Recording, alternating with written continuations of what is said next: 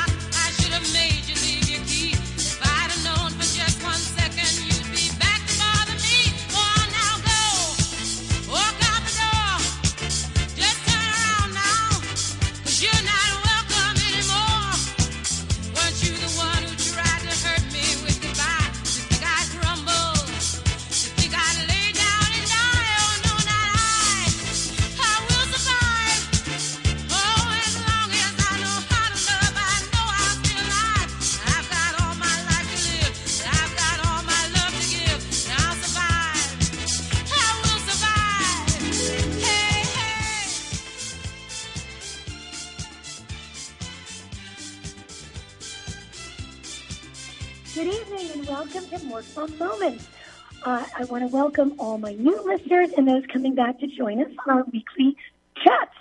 Um, now, before I introduce my amazing guest tonight, I just want to give you a quick update, a quick explanation of what it is you've gotten yourself into if you're new to Morph Mom. Uh, my name is Kathleen Smith. I founded Morph Mom about six years ago. I've been a prosecutor for a long, long time. I stopped with my second of three kids, always assuming I'd go right back thinking, of course, they want me back. And 14 years later, they didn't want me back, and I had no idea what to do. And I'm sure many of you out there understand that terrible feeling where you've no confidence, you you really don't know what you're good at anymore, and you really don't know where you fit in, and you don't know where to begin. So after struggling for a little while with that, I decided rather than reinvent the wheel, I was going to go out and interview women around the country who had gone through this and had figured it out what steps they took, how they did it, what worked, more importantly, what didn't work. And I really believe that's one of the more, most important lessons you can learn along the way. And once their stories were told, I would then connect them with women either looking to do exactly what they were doing or women looking to be inspired by a variety, a library of ideas, and then coming upon one and connecting them in. So Morph Mom began. It's a website, which is morphmom.com. We have this amazing weekly radio show with amazing guests like Tim Hague tonight, as you will hear. Uh, we have conferences around the country. We have classes around the country. Uh, we have a podcast, which if you miss any part of tonight, or if you just want to hear it again, which I know you will when you hear what Tim has to say, you can go to Morph Mom Moments. We have a podcast up on iTunes. Um, and soon the um, radio shows will be live on YouTube as well. And you can go to the website for all the details. But without further ado, and enough about me, let's get to the let's get to the reason why we're actually all here tonight. It's an honor and just a thrill to introduce my guest, Tim Hague, tonight. He's the inaugural winner of the Amazing Race in Canada 2013. He's a professional speaker.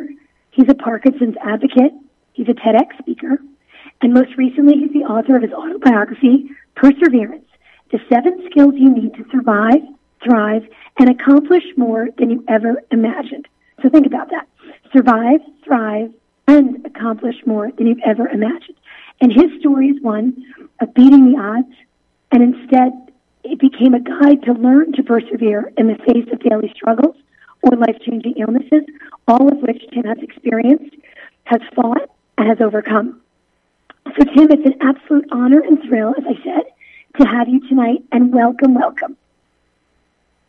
Thank you, Kathleen. It's a real pleasure to be with you tonight. Thanks for having me on Morph Mom. It's just, I think your story is so universal that it, everybody should hear this. Every generation, every, gen, I mean, you name it, everybody needs to hear this story. And most importantly, and, and as I mentioned before, I always think too, it's the difficult things that people need to hear. You know, everybody hears all the great things. I'm great. Everything's great. even in Morph Mom, when I went out there, I'd ask people, please tell me what you overcame, what was the hardest part. And many times, it's easier to connect with someone going through something similar or going, you know, dealing with a challenge that they have to deal with rather than hearing that everything is rosy and everything is perfect. That's And right. I just Right. think your honesty about your journey is just so important and so necessary for all of us. So, at, and now I'm just teasing the audience. Tell us about your journey and, and how you came to where you are today. Oh my. Well, that's a long story. I'm 53 years old, so it's uh, a lot of years. But we'll start at the beginning. it's a good story that starts right back at the beginning. I was born in 1964, and I'm not going to take it year by year, okay, folks? So don't worry.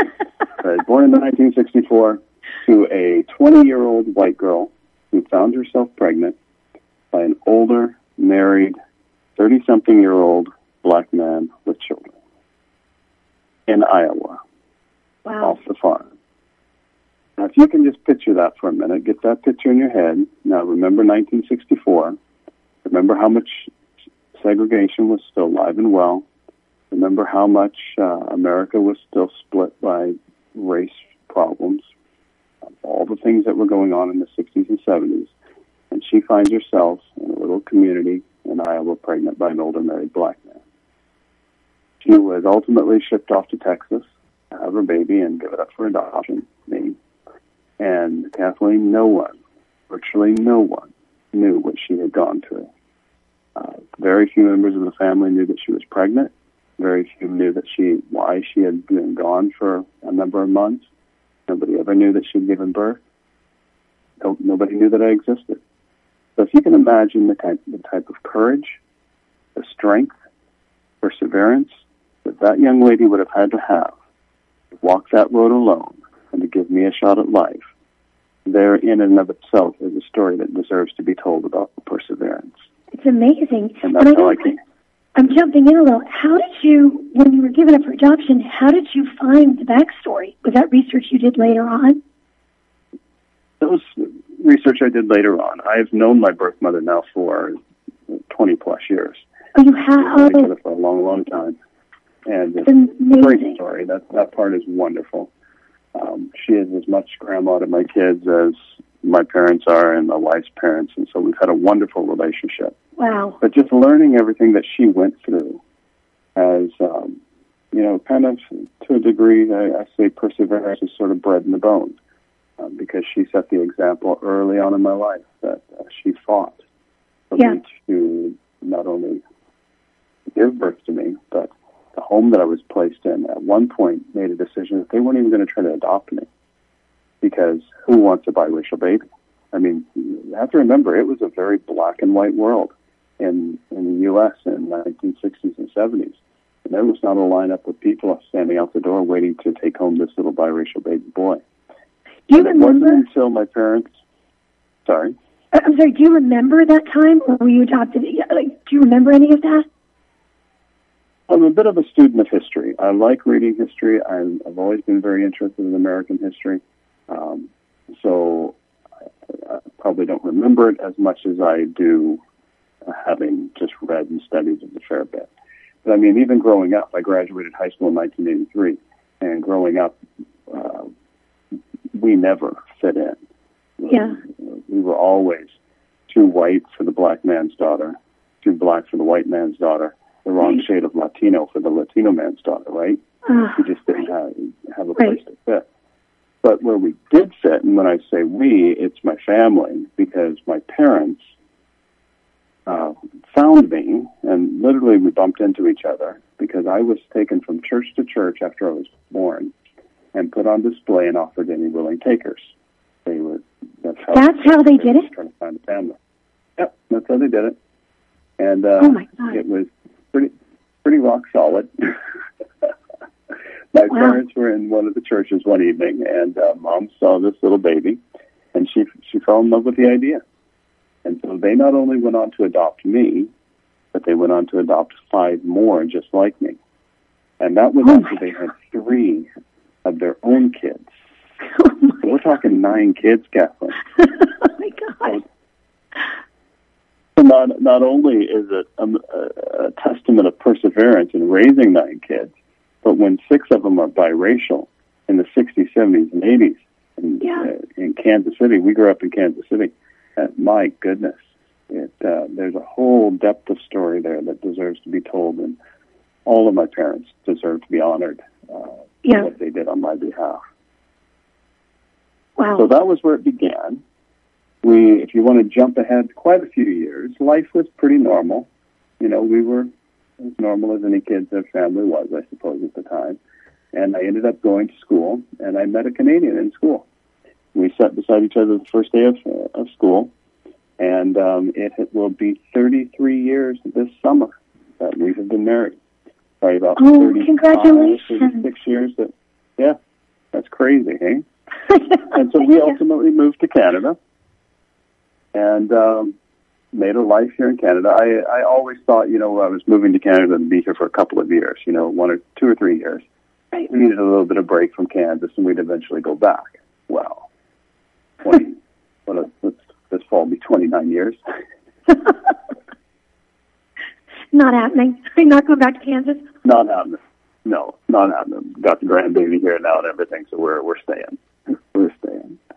But uh, in moving to Canada, life was fine. It was great. It's a little chilly here, but you you know you adjust. And um, it was until August of 2010. I was reading the newspaper one Saturday morning, and uh, I noticed something brand new happening. My left big toe was twitching. And my my birth father had died with Parkinson's disease. I have a half sister with MS. So it didn't take me long to deduce that it was likely one of those two things. But uh, in time, I was uh, diagnosed in February of 2011. I was formally diagnosed with young onset Parkinson's disease at the age of 46. And that had led to a number of things.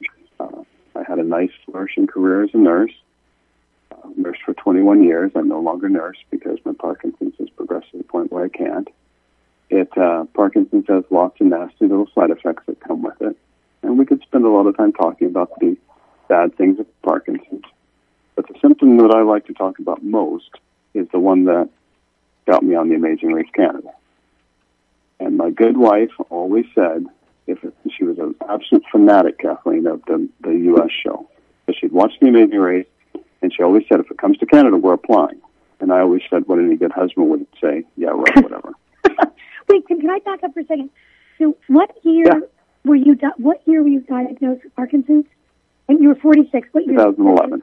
2011. Okay, so it had not come yet. This was your wife at, No. at the time. She was saying to you, and you said, "Yeah, yeah, sure, yeah, we'll do it if it comes." Yeah. Yeah, exactly. That's exactly right. So it finally comes around, and um, we get into this discussion of who's going to apply and whatnot. And she finally decides that me and my son need to apply. And she says, "I guarantee you, you're going to get an interview." I'm like, what do you mean you guarantee me you're going to we'll get an interview? She says they're going to love your Parkinson's. She says they've done all kinds of interesting backstories, cancer and prosthetics and all kinds of stuff, but they've never done Parkinson's. And she said, You're going to get an interview. Well, oh. as most wives know, you're right most of the time. Wait, can you say that again? No, once is enough. okay, fair enough. yeah, we uh, we got the interview, we got on the show, and despite my Parkinson's, which gave us no end of grief, we managed to turn around and win the thing. And um, that has that was absolutely incredible. Just a fabulous experience with my oldest son. And then out of out of the race stemmed this speaking career. Phone started ringing, and I have literally had the opportunity to travel around the world speaking about Parkinson's and perseverance and how to live your best. And well, I mean, out of that, your story is amazing just from that alone. I, can I go back a little bit to to when they say to you, "Okay, yes, you're in. You're a team for the Amazing Race, the inaugural Amazing Race Canada." At that time, um, and I'm not as familiar with the symptoms. I mean, I know some of the symptoms, but two, you were two years in to the disease. Were what symptoms were you struggling with most? I guess, and were you most concerned about, if, if at all, joining the Amazing Race? Yeah. And the biggest ones that concerned me at the time was number one, fatigue. Uh, fatigue has always been a problem for me right from the get go. I just get super tired. Okay. So that was a concern. And then um, just uh, I, I walk fine. I, I even run a little bit still. So I'm not. I don't daily have concerns about falling.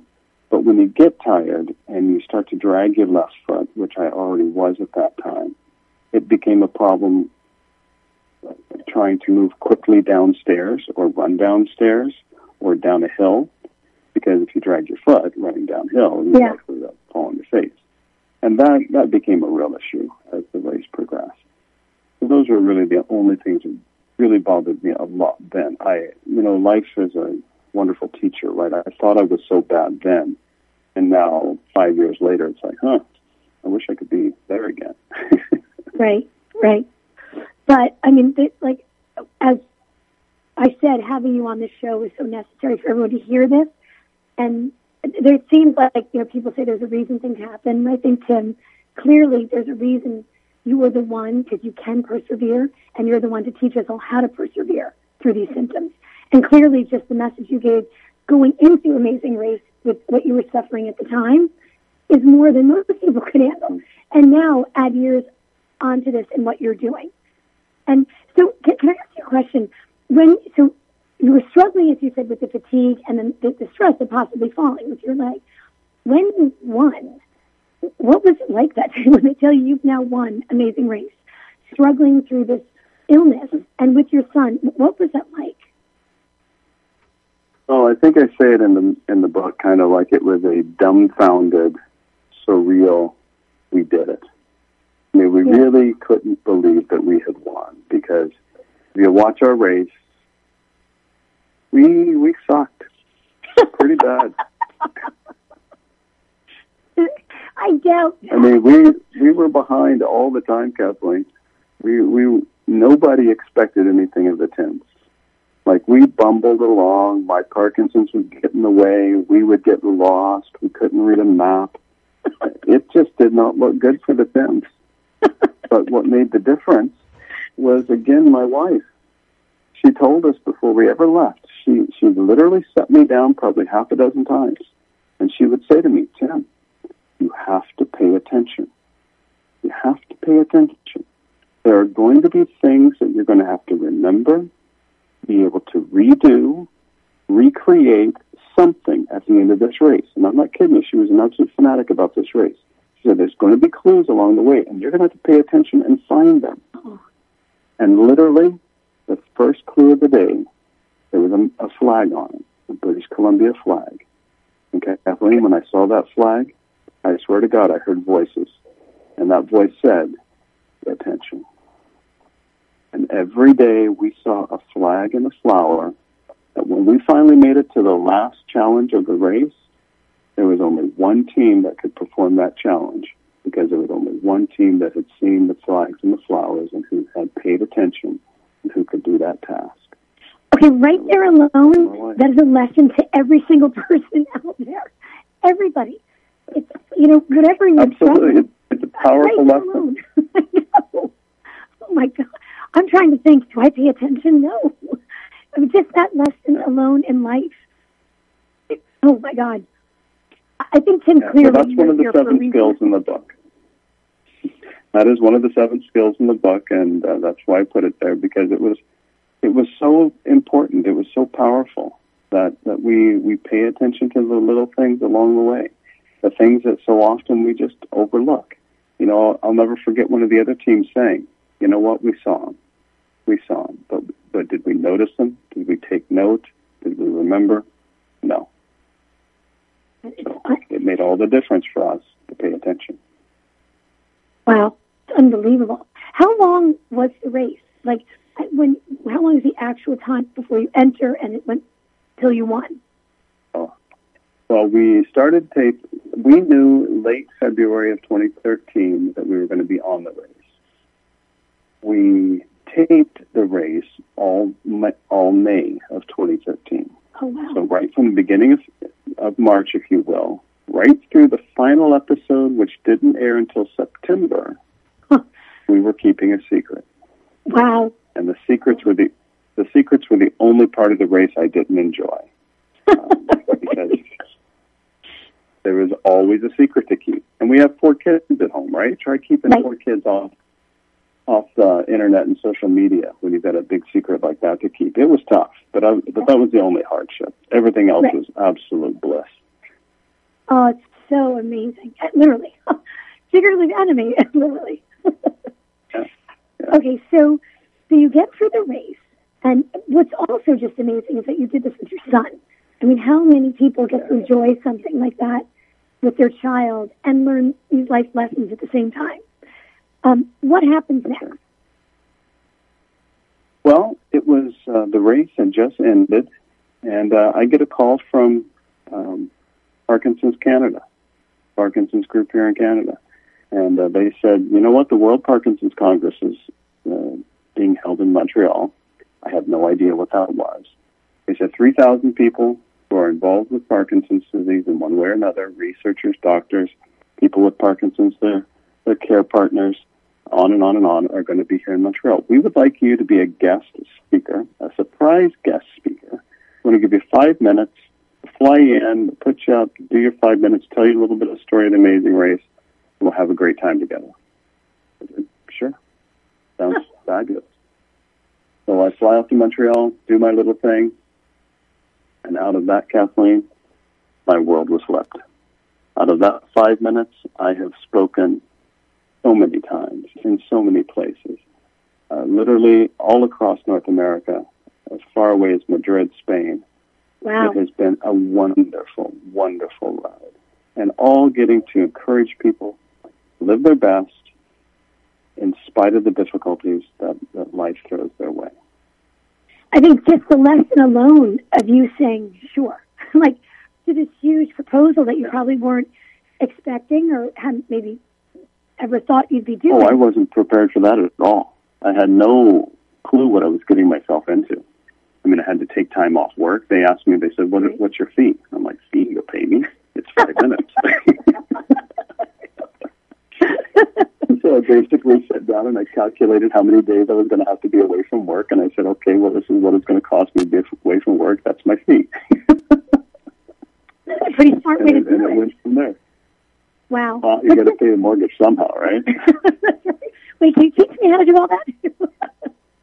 but Uh. it's just even that lesson. So every step, it seems, so so far, the listeners out there who may be just joining us, I'm here with Tim Hague. Um, the, and I- I'll go through this quickly again. The inaugural winner of the Amazing Race in Canada 2013, who became from that professional speaker, Parkinson's advocate, TEDx speaker, and author of his most recent autobiography, Perseverance: The Seven Skills You Need to Survive, Thrive, and Accomplish More Than You Ever Imagined. And so far, we're up to, and in Tim's life already at this very young age. Notice I say young, Tim, because we're in the same boat. this very, very young age has already done and accomplished so much, and we're only halfway there. But everything in Tim's life so far has been yes, sure, yes, I'll do it, yes, I'll do it, yes, I accept the challenge and I'll do it. So right there, Tim, at a starting gate, and as you already acknowledged, your birth mother, your adoptive mother, have given you almost that innate ability to say, yes, I'm going to do it. I'm not going to say no. I'm going to take the I think challenge. you're right. I accept it. I accept your challenge. I one up you because I'm going to try it. So this is just every step along the way is just amazing. So now you're speaking and you're traveling the country and now you're, you know, a Parkinson's advocate. How are you feeling during all of this? Is, is the illness in any way impeding this or is it sort of motivating you to keep doing it? Well, I don't know if I've ever been asked if Parkinson's motivates me. Um, I don't. I don't think Parkinson's motivates me so much as, as well. Maybe that's not the right way to say it. Well, maybe not, not I see no, but to, Parkinson's get the in others. message out. Yes, I see Parkinson's in others, and the needs that I see in others is what motivates me. Because uh, you know, I was talking to a young mom just two days ago, 43 years old, uh, early childhood educator, working mm-hmm. on finishing her degree. She's almost done in February. Her Parkinson's is really bad. Oh, It's really tough. It is really, really hard. And I look at her life, I look at mine, and I'm reminded again of how blessed I am. How mm-hmm. fortunate that I am that even though I have this disease, my disease hasn't progressed nearly as far as hers has, and I'm 10 years older than her. That's what motivates me to, to encourage people, to try to Yeah. give them hope, shine that light in the dark places, and find the resources, the strength to live our best. Because we, we can live our best no matter what our circumstances. Our Parkinson's, does it, does it slow me down some days? Mm, Absolutely. I hate having Parkinson's. I can't do nearly what I feel like I should be able to do Right. but I can I can still do a lot, and I stay motivated to push back against the doggone thing and not let it take everything, not let it have all of my day, not let it have the things that I can do, because there is lots I can do. So the only way it's going to get it is if I give it to it, and Parkinson's not going to get any freebies from me. It's not going to get my life on by default. It's going to have to rip it out of my hands. So that's what keeps me motivated. Others, and the simple fact that I, I simply don't want to lay down and roll over. Right. I, I want to live my life. Well, and I would think the challenges that you, when you just said the can do, I mean, and the challenge that you face are just, and many people face, are extreme. But the fact that you can get up and say, I can do this and I'm going to do those things I can do is so motivating for everybody out there. Because there are many who might say, I, I, I can, but I just, you know, I can do it. I just don't have the motivation to do it. So that's what I think your gift is to so many people is you can do it, so do it. And I'm showing you I'm doing Absolutely. it. Well, I think it the thing that I come away with in the book is perseverance is something that can be learned. It's something that you can get your hands around, that you can sink your teeth into, if you will. It's these seven skills are they're positive, they're practical, they're steps that can when we reach that place that we're at our wits end and we're not sure what else to do, and everybody keeps saying to us, "Well, girl, just don't give up." Yeah. Guy, just hang in there. Well, I've always wondered, Kathleen, what the hell are you supposed to do when you just don't give up? Right.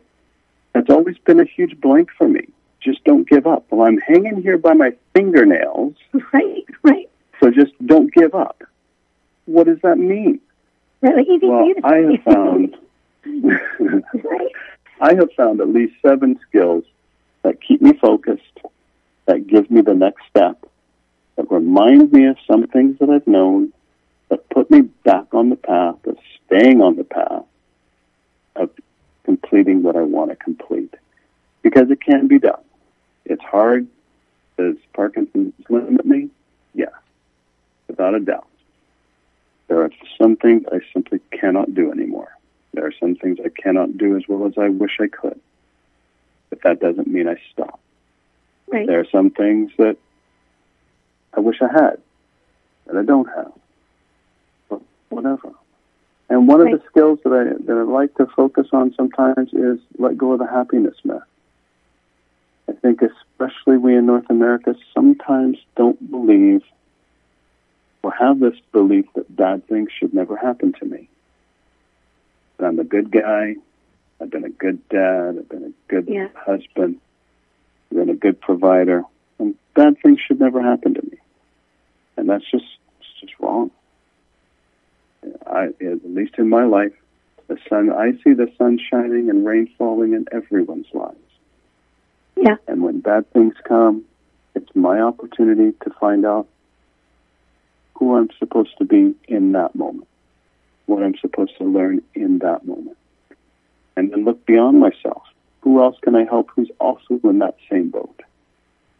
And how can I make their moment in life better? So not not succumbing to the bad thing, the obstacle they're experiencing. Take it head on and overcome as much as you can, Yeah. as best you can. Well, Go back and watch our race. The, our amazing race is a perfect example of this. And I'm not kidding when I said we sucked. we left no doubt in anyone's mind that we were going to go out. We were going to get kicked off the show the very next leg. Every leg. Every single leg, the Tims were going home the next time. These guys were never going to do anything good. But we had made a decision that we were just going to get up every day and do our best. And our best never looked that good. But our best, even as ugly as it was, was good enough to win a championship. That championship encompassed two 2014 Chevrolet Corvettes, Wow. 20 tickets, 20 tickets on Air Canada, anywhere in the world that that airline flies, and a quarter million dollars. Wow. Now, most people aren't going to get on a reality television show and they're not going to take home a bunch of prizes and cash. I want to encourage our listeners to change the mindset. How much is your kid worth? How much is your partner worth? How much is your job worth? How much is your life worth? To stay in your race, no matter how ugly it may be, no matter how hard it might be, no matter how many people come up and say, eh, you're a lot like the Tims. You kind of suck. You're never going to accomplish anything. and I, I call BS. I say, stay in your race. Do your thing. Get up every day and do your best. And you will be amazed at where it takes you. The best analogy something I've ever heard in my entire life. Everyone's in a race, right? Technically, every life is a race to whatever we are trying to achieve. It becomes a race in some sort. And Tim, I just want to quickly introduce my co-host, Lisa Berkeley, who's also another Morph mom, who's been sitting here and has a question Hello. for you as well. Hi, Tim. It's Sure. Lisa. Hello, Lisa. Hi. You know, I'm listening to Hi. you, and I'm just thinking, I'm putting it in perspective. My dad is dealing with chronic pain, and and I find I I talk to him a lot about about he he he's still in a loop where all he's doing is is I know, but I think chronic pain is is the same. Yeah, but but I think chronic pain and Parkinson's is just a, a kind of a disease or something where where you're you're limited, and he just kind of goes around in circles. And I almost feel like I'm listening to you. It's like you've accepted you have Parkinson's, you accepted your limitations. Like you're, it sounds like you've said, okay, I have this. Now let's put that on the shelf and let's go beyond that and see what I can do. And I'm trying to get him to that point of maybe accepting, well, this is going the way it is. Now let's live in the present and, and enjoy what you can. And do you have any advice of how somebody can achieve that? Yes, I, I like almost everything you said. Almost, because you're right. At some, I have come to the point where I accept the fact that I have Parkinson's. It still ticks me off. Every other day, I still get mad. Mm-hmm. Yeah, no, I'm Um, sure. I, I never, I never wake up and say, "Boy, am I happy I have Parkinson's." Right. But I can never set it on the shelf. It never leaves. It Mhm. never leaves. Let me emphasize it. It never leaves. When I go to sleep at night, it's one of the last things I think about. When I wake up in the morning, almost every single morning, the first thing that happens is my left leg starts shaking. Mhm. We fortunately don't shake overnight, and I fortunately am, am very fortunate with my Parkinson's that it lets me sleep. But the first thing I do when I wake up in the morning is I start shaking. It never, ever leaves. So what I've come to a place of contentment with is that that reality is going to be with me until I die. So I hold that reality every single day. And if you can imagine, just you got it on your shoulder, you put it in your hand, and it's me and my new best friend, whom I hate, and we're going to walk through this world together. so I've got to deal with it. And your dad's going to deal with this chronic pain, and there are our diseases are very different. There's different things that we have to do. I finally came to terms with taking meds. I fought for three years to not take any medication. Did not want to go on, dr- on drugs. I'm a nurse. I'm not an interventionist. I did not want to go on drugs. I did not want to deal with side effects. I did not want to do this. No, I finally had to accept the fact that I needed drugs. If I was going to keep my life together at all, I needed certain medications to help me do that. So I've accepted it, and I try to live as contentedly with it as I can every day. But contentedness does not mean happy. Right, right. Contented mean, content means this is where I'm at. This is what it is. I'm going to deal with it. Right. And then every day I get up and I do my best to live my best, whatever that best looks like for that given day. I you know. Tim, I have a question. So, um, after going through The Amazing Race and the speaking, you decided to write this autobiography. And as Lisa was just asking about, again, another example of perseverance. How do you persevere? And again, for those listening, I'm speaking with Tim Hague, the author of his autobiography, Perseverance, the seven skills you need to survive, thrive, and accomplish more than you ever imagined. And similar to what Lisa just asked you, like how how do you survive and then thrive and then accomplish? What motivated you to write this autobiography? And tell us a little bit about the book now that we've started talking about this. Like, how do you survive, thrive, and accomplish? Well, a couple of questions in there. How how do I survive? My community, another one of my seven skills. Um, My wife is a huge part of my survival. I mean that in every way, in every way. She makes it possible for me to go and speak. She makes it possible for me to do the things that I do in our charity. We uh, have a partnership that we have been able to figure out what our strengths and weaknesses are, and we work together. My kids are a huge part of my community. My support group, my Parkinson's support group, I've got all of these people who I've deliberately surrounded myself with, who feed into my life, allow me to feed into theirs, and give me the strength to do what I need to do. And the days that I don't have strength to do what I need to do, they let me sleep. Yeah. And we go on. And so, how do you write a book? Well, I'm a pretty motivated guy anyway. But the, again, it comes back to wanting to share the stories that I feel I've been blessed with with a wider community. Once I started speaking and started telling some of these stories, it really started resonating with people. And as you've suggested, a wide cross section of people, right from the schoolroom to the boardroom, Parkinson's groups, people seem to really take something from the story. And I thought, you know, wouldn't it be cool if you could put this on, on and do something with it? And so Mhm. that's what kind of motivated me to get started with it. You know, it's And funny when you're you- saying, oh, you- I'm sorry, I didn't mean to interrupt, but you're saying community has been such an important part. And, you know, it's so interesting to see you, you've had, even though you, your mother had, your birth mother had struggles and your adopted mother had struggles, like you've had that sense of community. They taught you persevere and that sense of love and community and fight through it. And you've carried that through. So for those listening tonight that may not have the supportive family right with them, I think what you've done, Tim, is to create a community that's accessible to people now, that can be supported. They, they can find that community in what you've built for the support and the inspiration and the commonality that you can find. That's absolutely correct. Because we, I've always said, you know, that that Lone Ranger, that that cowboy, pull yourself up by your bootstraps, right off into the sunset on your own kind of kind of gig. That always seems so freaking lonely to me.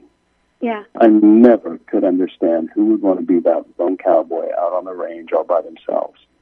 And I know with Parkinson's, there is no way this is a lone cowboy disease. I mm-hmm. I need my people. I mean, thank God that there's like, and, and many have recognized this, but that you have recognized that, and that now you've opened the door for other people to join in, to, to accept that they don't have to be the Lone Ranger. Because many times, maybe people feel, not even just with Parkinson's, but again, like we said, whatever struggle they're going through, you have to do it yourself. But I think with you opening your heart and sort of sharing this, it makes people understand like it's okay to not be the Lone Ranger, to need that community, and now you provide that community for them. Absolutely. Again, in a good analogy from the race, we were in, um, I forget which leg it was, but we were in a Iqaluit, Nunavut, way up in northern Canada, way up in northern Canada. Crazy cold. And uh, we were climbing a mountain, a snow cover- covered mountain one day, and I was absolutely exhausted. And I probably would have got to the top of that hill at one point, at some point, but I probably would have never gotten there in second place like we did that day. Um, the way I managed it was I finally stopped and I told Tim Jr., I need a hand. I asked him, I said, um, you're going to have to help me. And trust me, I did not want to ask my boy to help me Right. climb this hill. Right. And he said, he just said, Dad, grab onto the back of my coat. So I grabbed the back of his coat, and he literally pulled my 48 year old butt up a mountainside. And you think, okay, how big a deal is that? Well, we wouldn't have come in second place that day. And more importantly, I wouldn't have learned a lesson. But I'm not so, I was feeling a little too big for my own butchers kind of thing, right? He's my kid. We're family. He's there. He was the perfect help that I needed in that moment. And I would have probably cost us both in the race had I not asked for help. So, how many times in life do we need help? And we are just too proud, too stubborn, too whatever to not ask. And sometimes we just need to ask. when when you decided to sit down and write your autobiography, and you you said you had seven skills, how did you, I guess, decide which seven skills were the most important? Because even now, what you're saying, like you know, asking for help, and there's just so many things that go into your story or into everybody's story. But how did you decide which seven you would focus on for the book? Well, I'll, I'll, I'll give you a little insider author secret here. I didn't put the seven skills together until very late in my manuscript. I was writing my story, I'm writing my book, I'm putting it together, and as we went, I discovered these seven and lifted up out of off the page to us. And like, this is really cool because I'm, I'm just telling my story. I'm, I'm walking through things, and as you're working and editing and massaging and you know putting chapters together and bringing your book together, we started to see these these seven ideas gelling and coming together, and they it was actually very organic how it all happened. I I didn't go into the book with a list of well here's 15 things we might use, which is our top seven. Uh, it went quite opposite of that. It came very much organically as I worked my way through my story. Oh, that's so So don't tell anybody that, okay? Promise. Only you, Lisa, and I have heard it. Don't worry. that's so interesting that that's how it came to be. Um, but I guess you're right. The most organic way to sort of see, I guess, as you went along the race, you were paying attention. the race of writing your book, paid attention and kind of saw what stuck out along the way. Um, That, that's One- a very good way of putting it. one of them, you talk about the nature of luck, and I'm just curious to hear talk a little bit about that. Sure. You have to understand it's a little bit tongue in cheek um, because uh, analogy I like to use to start this conversation off is the rock star, that band, that musician who suddenly splashes onto the scene. He's all over the place, they're making tons of money, everybody loves them. And somebody comes along and says, Man, aren't they lucky? They just came out of nowhere.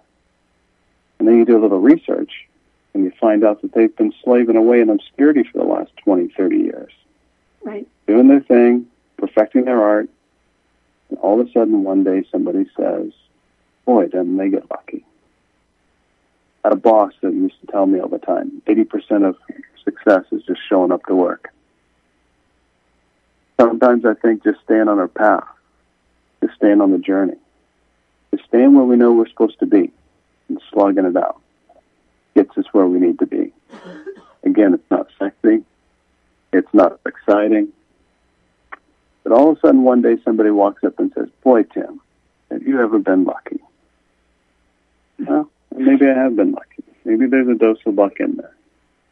But I also know that on many days, I choose to stay in my race. I get up and I choose.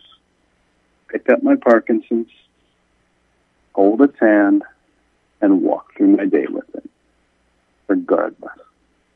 and keep moving forward. And the harder I work and the longer I stay on my journey, the luckier I seem to get. Yeah, it's funny. So, what is luck? Like, what is the definition of luck then when you look at it that way? Yeah. Perseverance. Yeah. I mean, Yeah. sometimes there's luck in life. You, you look at the amazing race. We hit both non-elimination legs. A non-elimination leg is when you come in last on any given day and you should be kicked off. They, they generally build a couple of random days in. Whoever hits that day stays on the race. Virtually nobody hits both. And virtually nobody hits both and goes on to win the race. So there was some luck. But we also persevered.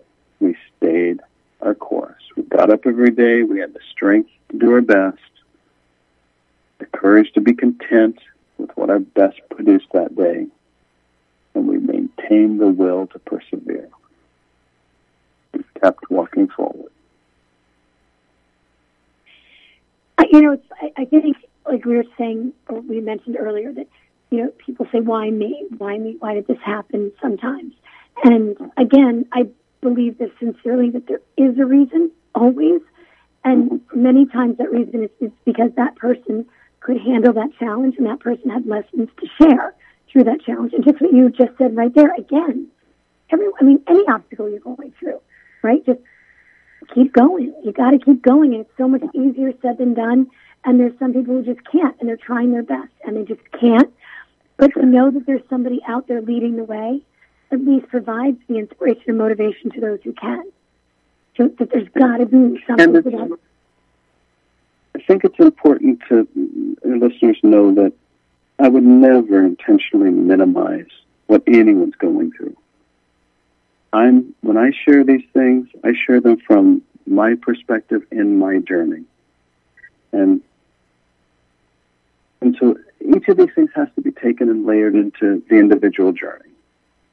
Because they're always going to look different. They're always going to feel different. But I think that nonetheless there are some universal truths in there that can help us if, if we'll if we'll tackle it. Definitely. I mean, just your analogy. I mean, your as we said, your little, your literal amazing race challenge and win, but also your figurative. You know, the race that we all go through every single day. And is it, you know, is it the sprint or the marathon? People always say yours is clearly then a marathon, but that everybody needs to keep watching because we're learning from it. And and one of the other skills you talked about was accepting limits, accepting limitations. And I wanted to ask you a little bit about that one too. Sure. Um, when I was first diagnosed with Parkinson's, I was pretty classic.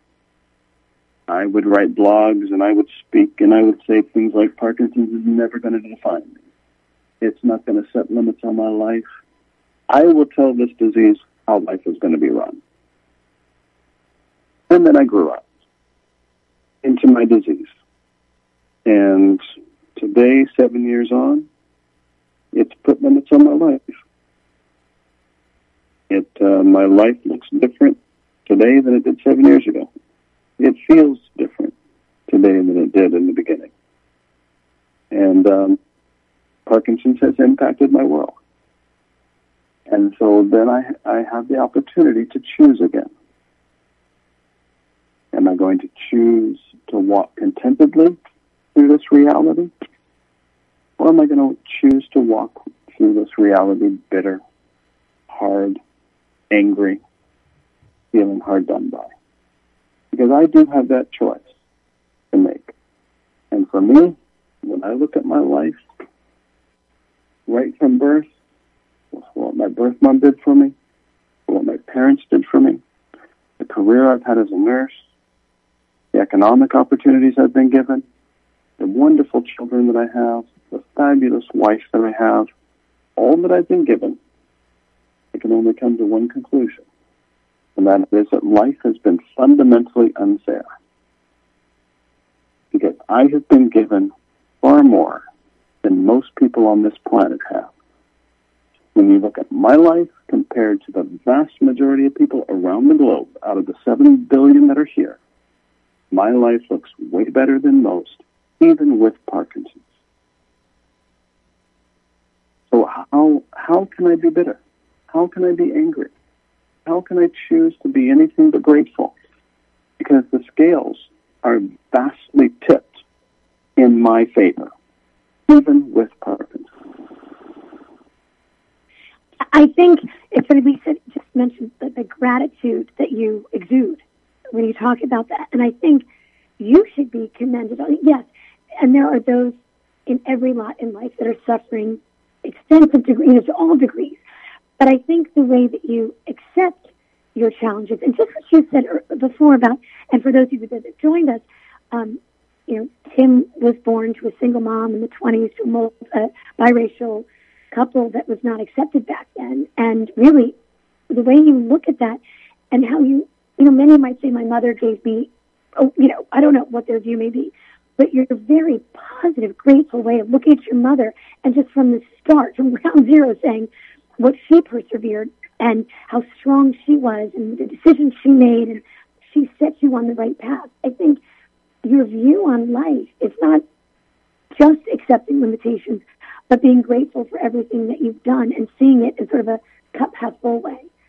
And I just, I think I, my takeaway from that today even is exactly that way I should be looking at things. And yes, it's hard sometimes and it's harder for some sometimes, but just that lesson alone, starting from day one, you look at this as what people have, you kept saying what they've well, done for me.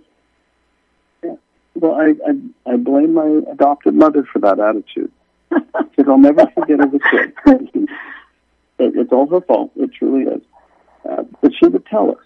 She would tell the six of us. We would we would ask lots of questions, of course, about where we came from and why did our moms and dads give us up for adoption? Why didn't they keep us? And mom always said, "Look, I don't know. Nobody knows.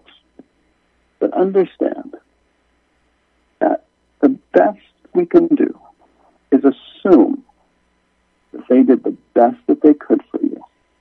Yeah. They gave you a life. They put you in a place to be adopted. And now we're a family. So let's just assume that they did the absolute best they knew to do or could do for you. And in the end, it turned out okay.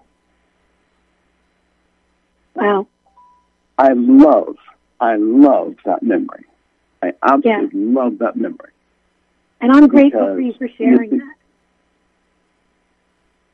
Yeah, I, I so appreciate the tact that my parents took with that.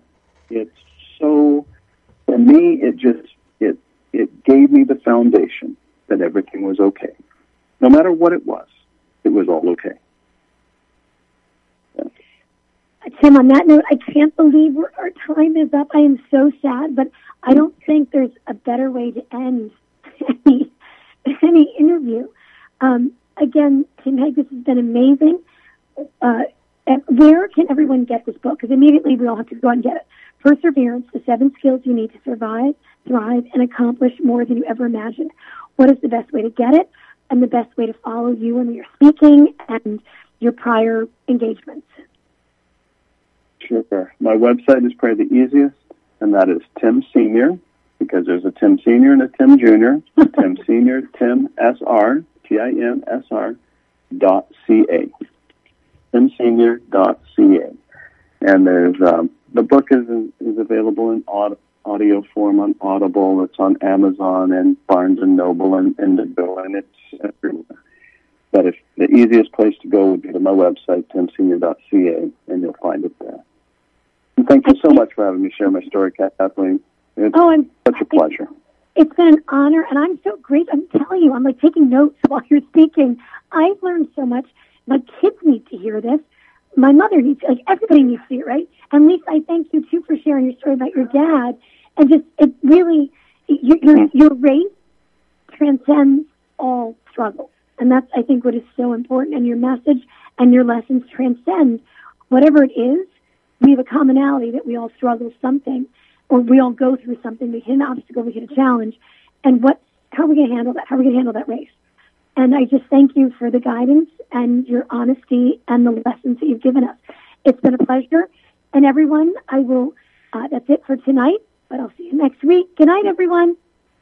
If you served honorably in our nation's armed forces and you're looking for a way to continue serving your fellow veterans in your community, then join AMVETS. Each year, AMVETS members volunteer millions of hours at VA healthcare facilities from coast to coast, helping to improve the lives of their fellow veterans through the VA Voluntary Services Program. AMVETS posts and departments also participate in a wide variety of community service projects ranging from Americanism in our schools to supporting the Special Olympics and Boy Scouts of America. If you no longer wear the uniform today, you can still serve through the AMVETS by joining today